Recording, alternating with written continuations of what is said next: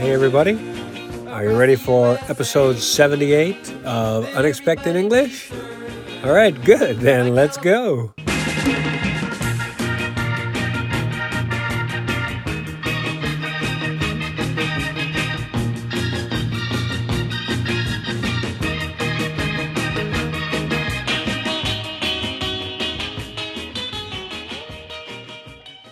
So I was driving down the street and I saw a sign that said surf, surf shop. And I thought, surf, this is California. This is surf, surfboards. Let's go in and see what's going on.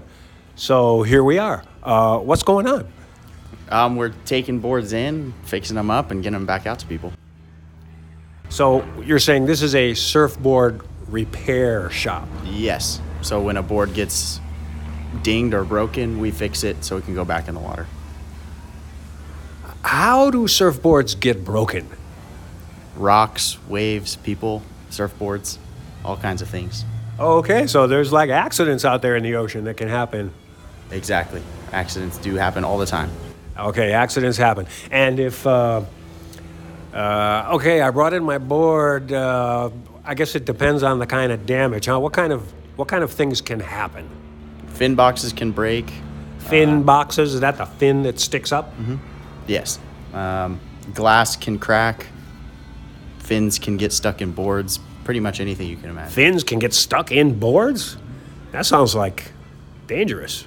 Yeah, so so. As long as it's not you. Okay. Um, so, just out of curiosity, what is? I know you, you don't sell new. So you sell used surfboards here. Yes, boards that Joe repairs or people left behind. All right, so I'm like thinking of, you know, taking it up. Uh, I just need like an entry level surfboard. What's it going to set me back?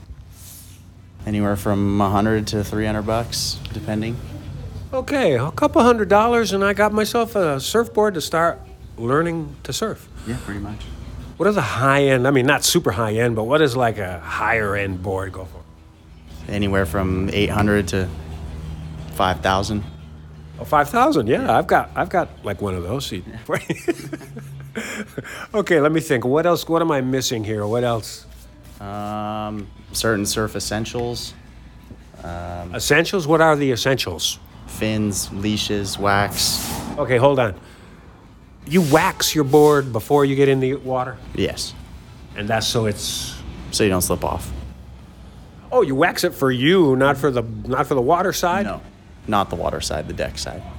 Oh, you wax it to make it sticky, so you're like on the board. Exactly.